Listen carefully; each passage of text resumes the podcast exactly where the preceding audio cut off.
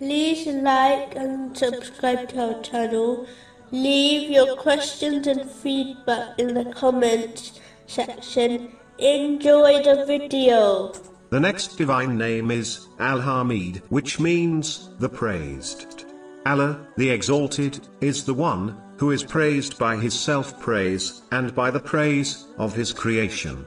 This also means that Allah, the Exalted, is the one who praises his righteous servants, and handsomely rewards them, for their efforts. The Muslim who understands this divine name, will be far too busy, in praising, and obeying Allah, the Exalted, to praise themselves, and worry about their rights. This will keep them away from pride, which is a characteristic, that will take one to hell. This is confirmed, in a narration, found in, Sahih Muslim, number 265. A Muslim must act on this name, by only performing praiseworthy actions, and adopting, a praiseworthy character. The next divine name is, Al-Muhyi, Al-Mumit, meaning the giver of life, and the giver of death. Allah, the Exalted, alone created, and controls both, life, and death.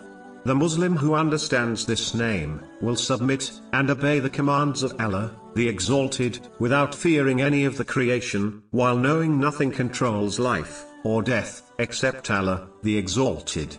A Muslim should act on this name, by bringing their heart to life, through obtaining, and acting on useful knowledge.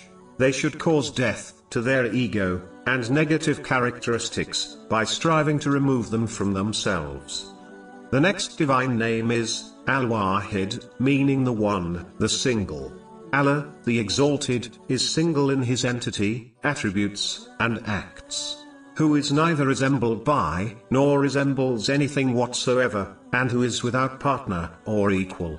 The Muslim who understands this name, will ensure their actions, are performed sincerely for him, and none other. Otherwise, they may find that on Judgment Day, they are told to seek their reward, from those who they acted for, which will not be possible. This is confirmed, in a narration, found in, Jami, R. Tirmizi, number 3154. A Muslim should act on this name, by striving to perfect their faith, by loving, hating, giving, and withholding, for none other than, for the sake of Allah, the Exalted. This has been advised, in a narration, found in, Sunan, Abu, Dawood, number 4681.